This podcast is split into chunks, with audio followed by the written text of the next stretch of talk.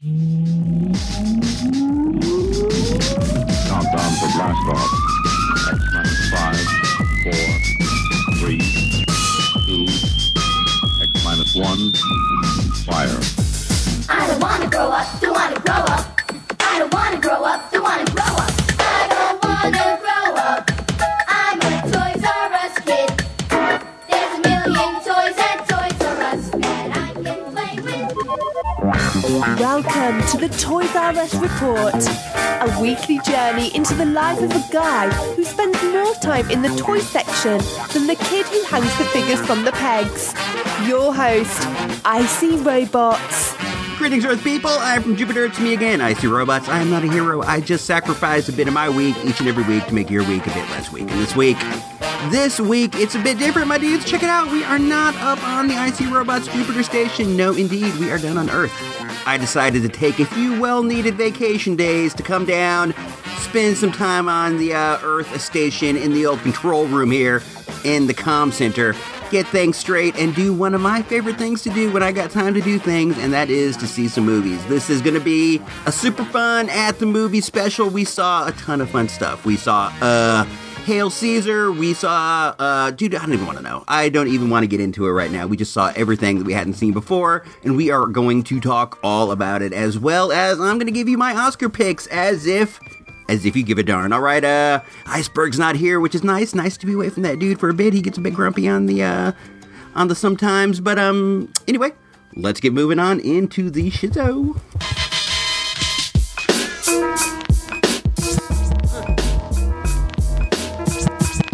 This is the Toys R Us Report, and we'll make you famous. Taking over the Earth while still kicking in Uranus. Something on the real tip has never more been said.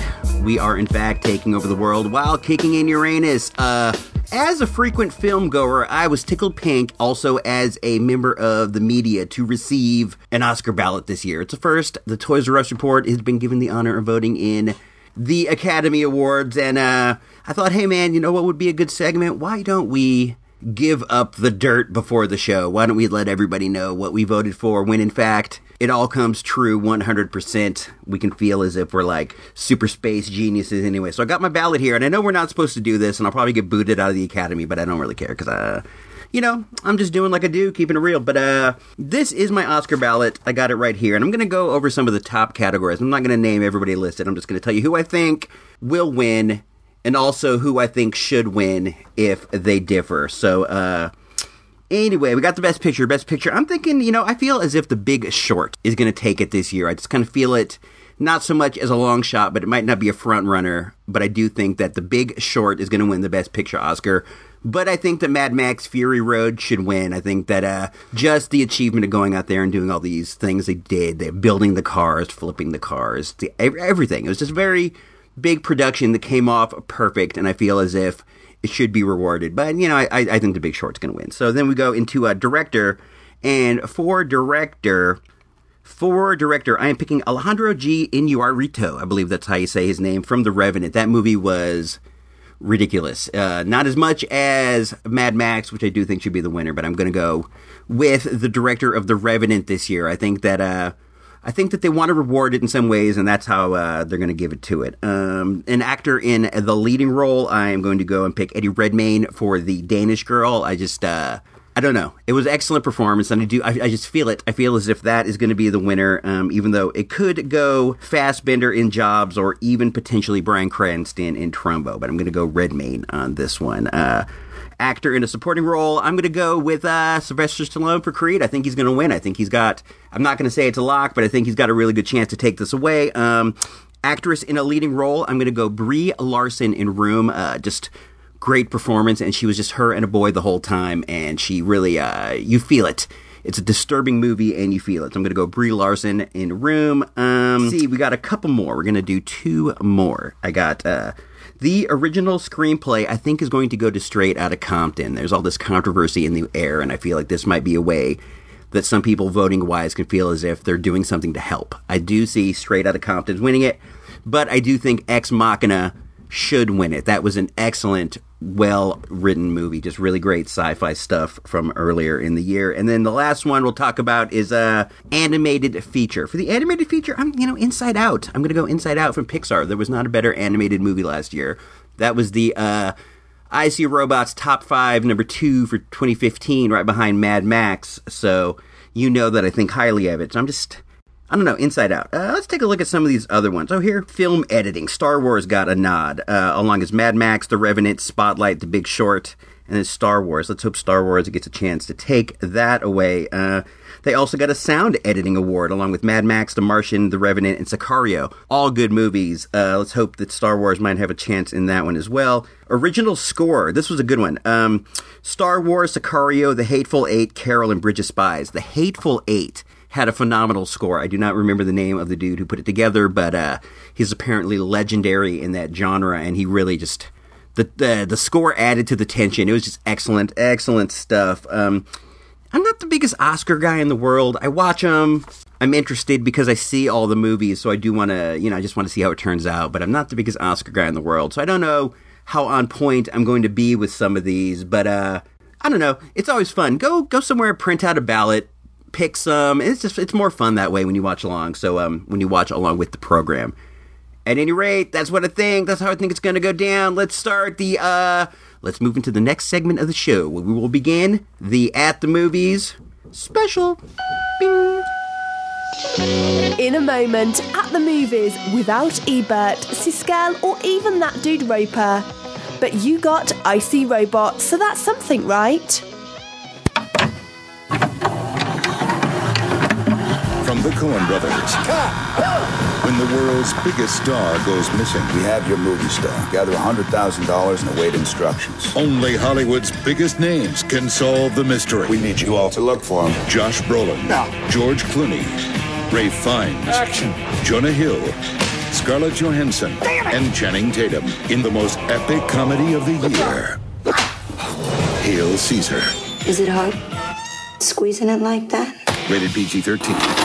Hail Caesar is the latest from the Coen brothers. It focuses on a character named Eddie Mannix, who is played by Josh Brolin. Uh, Brolin's character, Mannix, is a fixer for a movie studio, meaning he's kind of like the Mister Wolf. He's the guy who goes in there and takes care of things when there's some kind of legal problem with the talent or somebody's too drunk to make it to the shoot, you know, that sort of thing. Uh, the movie is set in the last days of the studio system, you know, like where they would make the movies in-house, you know, like in back lots, you know, that whole era of film. It's really one of interest to me. Uh, anyhow, there's not a lot of story to the story. It really just sort of follows Mannix around while he takes care of these various situations that keep popping up. The big one that's going on is that um, George Clooney's character, who's the leading role in a big Roman epic, gets kidnapped by some communists, and he has to, has to, you know, secure the uh, ransom and take care of that whole thing.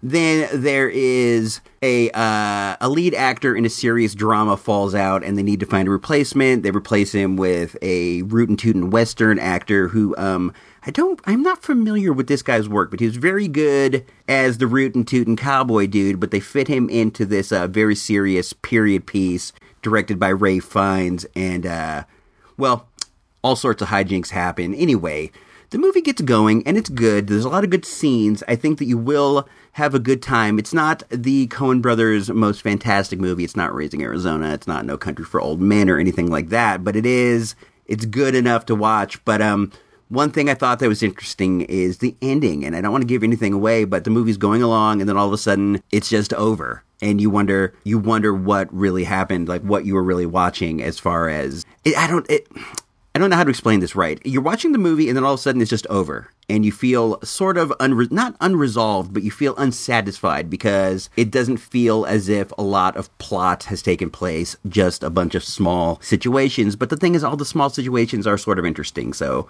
overall, the movie is, you know, it's worth a watch, especially if you're a Coen brothers fan. You should just go out and see it. It is, there's enough in it to make it worth your while. So, uh... I don't know. I would give it maybe three mics on the uh, source meter, maybe like three and a half mics, not even three and a half, maybe like three and a quarter mics, something like that. Like there's enough in it to, to give it merit and value, but it's not something that you need to rush out and go see right now. So, uh, oh, let's see what's next. Join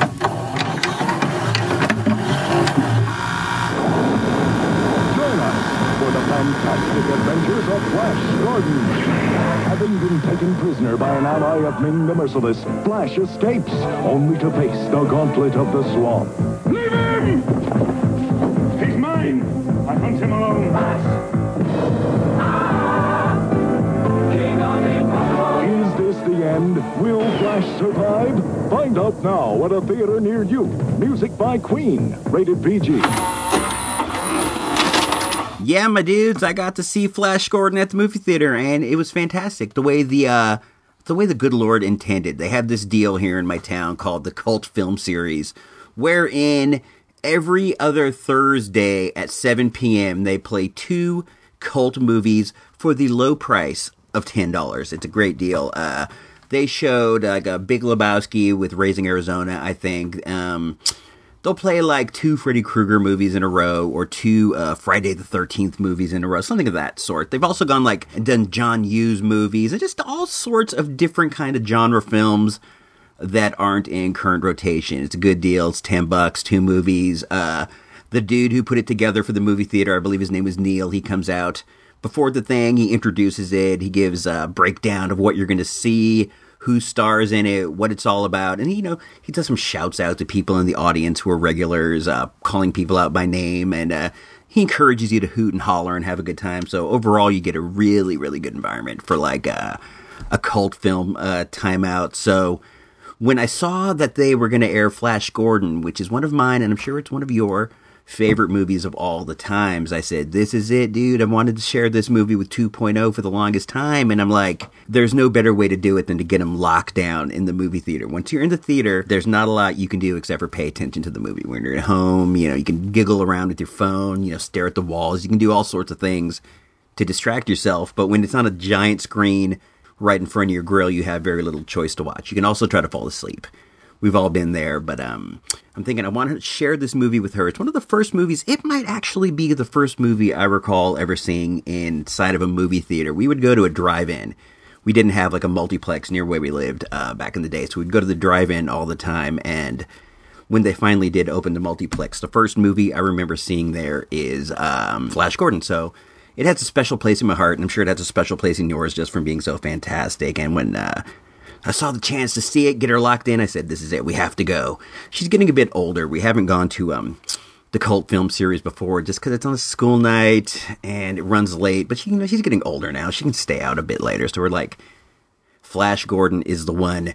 So we went. Um, and man, uh, seeing the movie up there on the big screen is really a great, great experience. I think that that's how movies are intended to be. It's fun to have your home theater and your big screen T V, but um, there's something about the urgency of the movie and the fact that you can't pause it, you can't get up, it's just going to go no matter what you do. There's something about that urgency that makes the experience um, just more real, more real, and uh, seeing this movie in that way was awesome. Uh, I had a couple thoughts, nothing, you know, nothing major. We've all seen this movie, we know how great it is. I just want to say, when you see it in the big detail, the costumes of this movie are just the best. All of the different variations of these red troopers that Ming has. Uh, there's some with like this anteater snout. They look great. I believe they're I believe they're actually robots. So there's uh, some of his troopers with these golden skull masks. Ugh, they all just look so great. The costuming for this movie is just out of this world. Also, the models. The models of the different ships are just so neat. Just so neat. I love... Um, I, you know, I like C G I as much as anybody, but I really prefer models and practical effects, and just the way they put some of these ships out there. Just, uh, just dynamite. Just an excellent, excellent fun movie. I did have a couple thoughts about the, uh, about the world of Mongo. When Flash Gordon gets there, you know, he's talking to, I believe he's talking to, uh, Prince Baron. It might be Prince Baron. I haven't, I, I can't recall right now. And he's like, why don't you guys team up against Ming? And dude's like, what does that mean, team up? What is that? Like, he had never heard of that before. So I, I started thinking, do you think on Mongo, you know, they, they say that uh, Ming has been in control for thousands of years.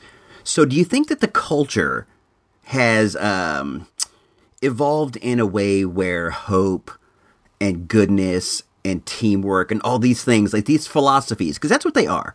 They are philosophies. Uh, teamwork isn't something naturally ingrained. You know, we're taught these things. We're taught that this is how we should be, that we should work together. Do you think that, like, on Mongo, these things don't even exist? Like, Ming was smart enough and ruthless enough that he's just, I'm not even going to introduce the idea of hope to you. I don't want you to hope. I don't want anything out of you except for just reliance on Ming, belief in Ming, all hail Ming. That's what I'm thinking. I'm thinking it probably came down to be something of that sort. So, I don't know. Just something to chew on as far as uh, Mongolian philosophy, if you happen to be interested in that sort of thing. When, um, while we're watching the movie, two point oh laughed so many times. Like, she laughed at, um, just how earnest everybody was. Like, how straightforward Flash was when he would say things. He's just, you know, Flash Gordon, New York Jets. He's just right out there. He, you know, Flash has nothing to hide. There's nothing, um, inside of Flash except for courage. He's just a man with a man's courage. There's nothing inside of him except for, you know, good feelings, courage, and, you know, also a bit of a bit of libido. I think that another thing she found humorous was the, uh, just kind of the sexuality of the eighties. You know, just, just the fact that, like, Dale Arden and Flash just met each other and they are in love. They are immediately in love. She thought that that was uh, just hilarious, that they were getting married that quickly. Um, what else? Oh, you know, there's those lizard people. Uh, there's just like a green lizard head with eyes in them. She thought they were hilarious. Every time they would pop on the screen, she would just, uh, she she would laugh. She would laugh hysterically. It just, these guys, these with their, with their silly eyes. Uh, I asked her what she thought of the movie when it was over, and she told me that she liked it, and she thought it was fun, but it was hard for her to take something seriously that looked like it looked. Now, to me, I, I see these models. I think they look awesome, but, uh, to her, they look phony and they look silly. So that's, you know, I don't know. That's a different in the era. She's like, you know, my era, dude, it's all C G I. Everything looks great. Everything looks real as real can be. And I can tell that, that, that that's a model. Oh, here's another thing I was thinking. Um, imagine you're Hans Zarkov and you know that Ming is up there. You know he's up there and that he's attacking the Earth. So you decide, I'm going to take this rocket. I got my snub-nosed thirty-eight in my pocket of my uh, my members-only jacket, and I'm going to go up there. Ba-boom. I'm going to get close to Ming. I'm going to pop him. I'm going to pop him right in the head. I'm going to save the Earth. Me, Hans Zarkov, is going to be the hero. Now, you can't get your assistant to go with you in the rocket. And uh, eventually Flash and Dale show up. And he decides he doesn't want Flash to come. He's like, he does not want this guy. I don't know if he recognizes him as Flash Gordon from the New York Jets, but he does see that this guy is a jock of some sort, obviously. So he's like, I don't want you to come. He picks Dale to come. He's like, he needed somebody to push the pedal down so the ship could take off or whatever. And he's like, I want you to come, Dale, not you, Flash. Even though Flash would be the obvious choice because you don't know what you're getting into up there. And dude is big and obviously pretty physical. So he, I would want him to have my back. But no, Hans Zarkov wants to be the hero. He wants to do this. He wants Dale to go with him. I'm thinking, like, imagine you're Hans Zarkov. And this is now in reality. And you're getting ready. You're going to go save the Earth. You got your gun. You got your windbreaker jacket. You're going up there in the rocket to save the Earth. Who shows up but, uh, I don't know, Tom Brady. Tom Brady shows up and he, you know, you're just like, oh my God, I can't believe it. These jocks are always up in my business. I'm the scientist. I'm the hero. I discovered this. Why is this jock up here? Why does he want to come and ruin my fun like jocks have done my whole life? I don't know. Just something to think about. Uh, I'm going to give Flash Gordon five hundred fifty mics on the source meter because it is, nay. It is. I was going to say maybe it is, but no, it is. Maybe the greatest movie of all the times. So uh, I saw another movie uh, a couple days after that, and it was also another movie that I had seen before. So let's let's talk a bit more about that. I know all about waiting. See my family. Dear child, the belonging you seek is not behind you. It is ahead.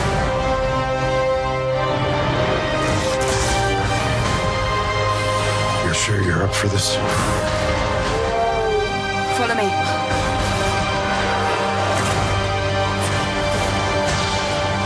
Star Wars: The Force Awakens. The old lady and I'll do this sometimes. We'll just be like, let's roll to the movies and we'll just see whatever uh, is starting soonest to now. So we get there and there's a couple movies starting at twelve thirty. We got two movies. One of them is Star Wars, which we have seen before and we thought was awesome. The other one we had not seen before. Uh, it was a, a small movie called Dirty Grandpa starring Robert De Niro and Zac Efron. And in a surprising twist, they have that girl who played April. I think her, gosh, I forget her name right now. The girl who's April on Parks and Rec, the moody, the moody goth one, is the uh, the hot chick in the movie. So that's a that's a, a bit interesting. Something I hadn't seen coming, and I wouldn't mind seeing. But uh, when it came down to it, we decided that the best thing to do would be to see, see Star Wars again, because I don't know, just the fact of going up there and saying, Uh, two for Dirty Grandpa, please. Just, I don't know, something a bit goofy and unseemly about that. So we went in to see Star Wars, and I do have some thoughts. I got some additional thoughts about the movie, having seen it the second time through. And this time, I'm going to go spoiler-free. I'm just, I'm just, did I say spoiler-free? I meant spoilerific. I'm just going to say what I thought about everything. And if you haven't seen it yet, you probably should have. So that's all on you. Uh, if you don't want to know, jump ahead, I don't know, seven, five to seven minutes into the future, and you can just skip past that altogether. So um, none of this is going to be things I haven't said before, and I want to say it again. In seeing the movie a second time, Daisy Ridley as Ray is a miracle. She's an absolute miracle. The fact that they found this person who's never so much as made a movie before, and she just uh, she does such an awesome job. She's just such a fantastic little baby face. Um, it's just a miracle. It's an absolute miracle. Uh, She's such a great character, and th- th- there's been talk of whether Ray uh, is a Mary Sue, you know, whether she's just like, you know, perfect character, and I, I-, I had some thoughts on that. Um, Ray is very competent. She can do just, it seems like everything they come across, she can do, and the reason it, I think it makes sense is because she's a scavenger living on this scavenger planet all by herself since she was a child, and she wouldn't have made it to be an adult if she didn't, you know, learn how to survive. And I think a lot of these things she does are just because uh, she wouldn't be here if she didn't figure out how to do these things. I don't think that they're writing her to be like uh, a perfect character. I think they're writing a realistic version of somebody who, uh, you know, as a, you know, a small, like a small little slight female would have been able to survive so long in this hazardous situation around all these people. They, you know, they're going to pick up some tricks. I think that she is not an altogether unrealistic character. Uh, second thing, the scene where it's her and it's Kylo Ren and they're lightsaber fighting, you know, when she closes her eyes and, you know, when Kylo Ren's like, I can tell you have the Force, I can tell you have it, but you just, you know, you need somebody to teach you. I can help you with that. I can uh, send you to Grand Emperor Snoke or whatever that guy's name was. I can send you to him and he can train you or whatever he says. And she, you know, she realizes, uh, I forgot, I have the Force. So she closes her eyes and she focuses in and she comes back, opens him up, and, you know, she goes at Kylo Ren and they're fighting, and it's, you know, brutal battle in the uh, in the woods. When she knocks him down, she has him down in the rope, she's cut his face, she's cut his body, she's got him, the fight is won. And then, uh, you know, the planet that is falling apart, and a fissure comes between them, separating them. Was she going to kill Kylo Ren when she had the chance? Was she going to lightsaber him right in the chest? I kind of think that she wasn't. I think she should have, but I think that she wouldn't have done it. I don't know why. I just, uh, her character has like a goodness about her. She's a good person. And e- even though he did kill Han Solo, and she might kill him, she might do it, I don't know for certain. I just don't think that she would have done it. Mostly, I don't think she would have done it because it's a movie. I think that if it was real life, she might have stuck him through. Do you think that Ray's ever killed anyone before? Do you think that in all of her time, well, you know, she's killed stormtroopers and stuff, but do you think up until that point on Jakku, she'd ever had to take a body? Because that's a harsh, harsh existence. I mean, she's going day by day, just, you know, selling uh, condensers and circuit boards for portions of like some kind of yucky green bread. Uh, so it's possible that over the course of her life, she may have had to kill somebody to survive. So I don't know. Maybe, uh, maybe it's possible she would have stuck it to Kylo Ren. It isn't like he didn't deserve it. He did go and kill somebody that she uh, viewed as a father figure. We saw that when Kylo Ren was reaching into her mind. We saw that uh, she had recognized, you know, Han Solo as somebody who could guide her. And, you know, Kylo Ren's like, don't worry, sweetie, he would have just disappointed you anyway. Dude's a total jerk. He's a terrible dad. He's the worst. Uh, imagine being Kylo Ren, too. I feel like he, um, you know, his parents are Han Solo and Princess Leia, and these are two people who are just really excellent in their field, and he's probably like, I don't know how I could possibly live up to what they expect out of me, being the being from the lineage of these two great heroes. I think the only way that I can find myself is if I skip a generation and go back to my grandfather. Maybe by this point, you know, his memory's waned a bit, so I can excel in that area and people will see it as something of mine. Maybe I can go and I can become the new Darth Vader. I can see that happening. I think that things happen like this all the time. You know, people really, uh, you turn against your parents at a certain point. You know, you're just like, I don't want to be like you, Mom and Dad. I want to do my own thing. I'm going to show you. I'm going to show you and do my own thing. And I don't know, you know, Kylo Ren took it really far. He took it to the point where he killed his own father. What a creep.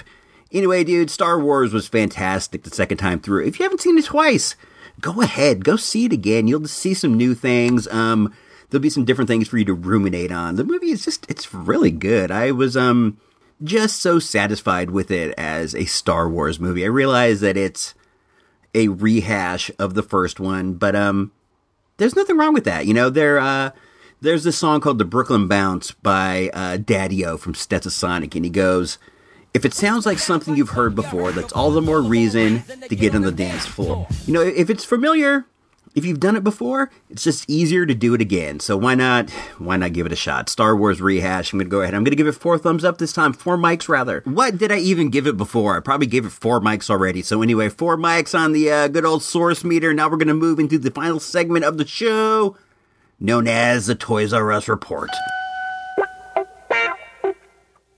Please drop by support the report dot com and consider becoming a show patron for as low as a measly dollar a month. It's the right thing to do.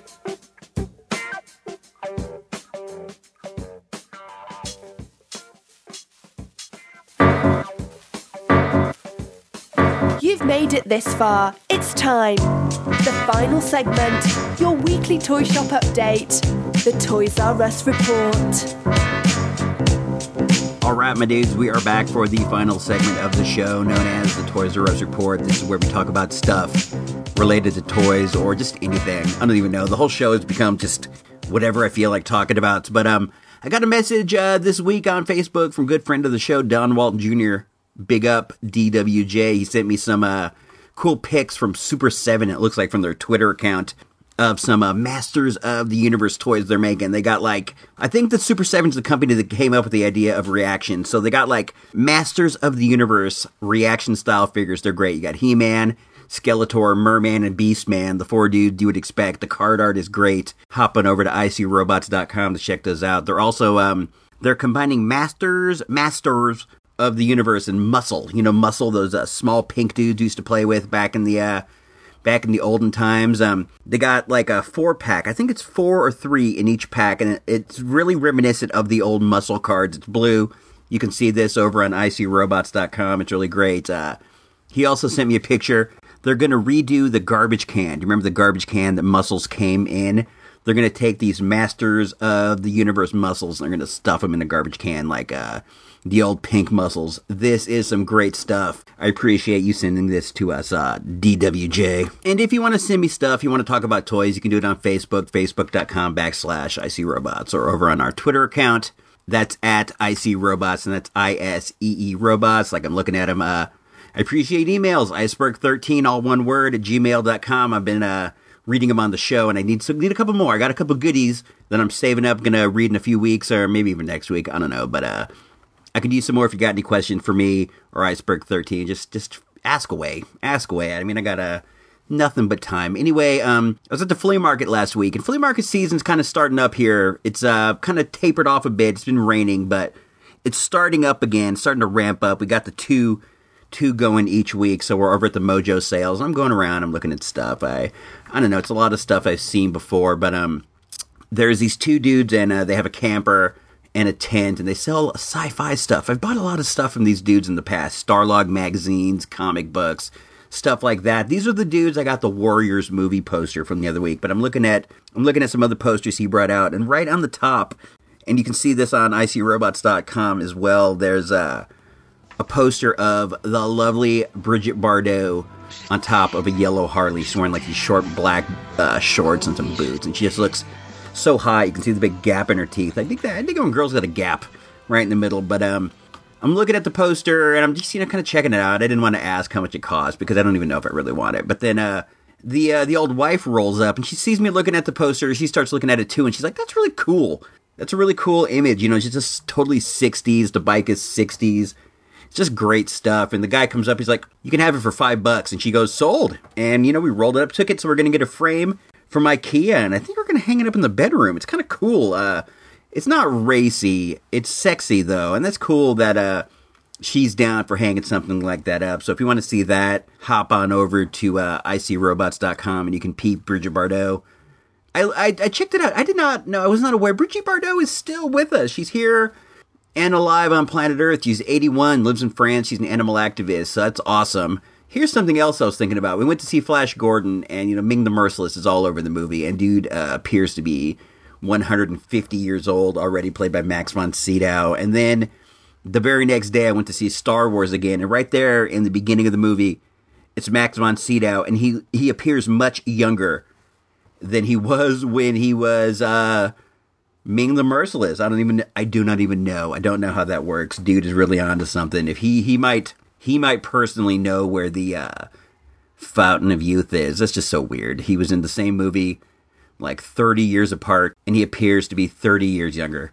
Good for you, Max von Sydow. Good for you. Oh, oh, oh, oh. I've been meaning, uh, I don't know if I've even talked about this before, but I wanted to. They got this new treat at the flea market over in Sebastopol. Uh, it's a brilliant idea. What they it's it's corn in a cup, and but it's it's better than that. They take um three things of corn, three cobs of corn, shave it all off, put it in a cup, then mix it with mayonnaise, some chili powder, and uh some other stuff, some other kind of seasonings. I don't know what it is, but um it's the greatest thing in the world. Every time we go out to uh Migley's flea market, I get one of these corn cups. I think it's like two fifty. It's just so great. Oh my gosh. Um. I'm thinking about it right now. My mouth, my mouth is starting to water thinking of the sweet mayonnaise and the corn together. Uh, if you've never had corn with mayonnaise, I recommend it. I recommend it as high as I recommend um, just about anything. It's a delicious combination now. It's not good for you in any way, but neither is corn with butter. So just, you know, give it a shot, my dude. Give it a shot. Try something different. Live in a new way. So I don't know, man. What else is going on? What else is going on? Not all that much. I mean, Toy Fair is going on, all kinds of cool Marvel Legends, all kinds of new stuff. But I'm sure you, um, I don't know, you turn to Action Figure Blues for that kind of news. You turn to me for, I don't even know. I don't even know what you turn to me for. I don't know why anyone in the world would turn to me for any sort of reporting. But, um, I don't know. Uh, I don't know. This is something that's brewing around the hometown. There's uh, a bit of controversy, um...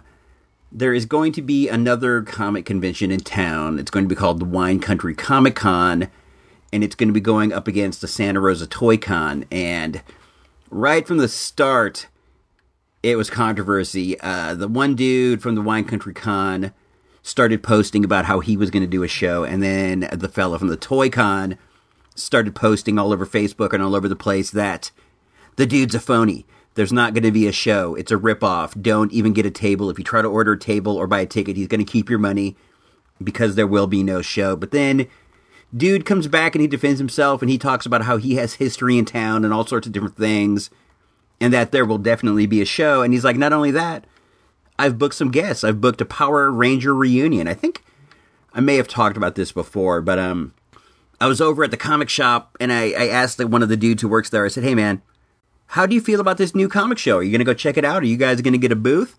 And he's like, absolutely not. The guy was in here asking us all kinds of stuff, asking us if we wanted to get a booth, you know, that kind of stuff. But um, I noticed when I was talking to him, he started talking about Star Wars, and he uh, he said, my favorite Star Wars is Return of the Jedi. He said Jedi. And dude's like, first of all, whose favorite Star Wars is Return of the Jedi?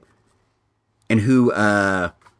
Who thinks that Jedi are called Jedi? So he's like, I don't know, man. I just don't even know about this guy. So weird stuff going on. I'm still, I don't know, man. I'm looking forward to it. I figure more more cons in town, the better, right? I mean, it's more things to do, more uh, more opportunities to get out of the house and do some comic-related fun. So I don't even see what the point of hating. Maybe the dude just had an accent. maybe uh, maybe he's from some other place, and from where he's from, they say Jedi. I don't know. Who knows? Who even cares? Uh... Anyway, though, the dude has offered your boy Icy Robots here a press pass to the show. I don't know how he heard about me. I don't know how he knows about the Toys R Us report, but he's been in contact. So if the show goes down, we might get some good behind-the-scene coverage of the Power Rangers reunion. So I don't know, man. I'm going to call it a day. This is about all I can think of to talk about at this point. Uh, so this has been episode number sixty-nine. It's an At The Movie special. This is me, I C Robot, signing off for no one because I am here all by my lonesome. And uh, if you don't know, now you know.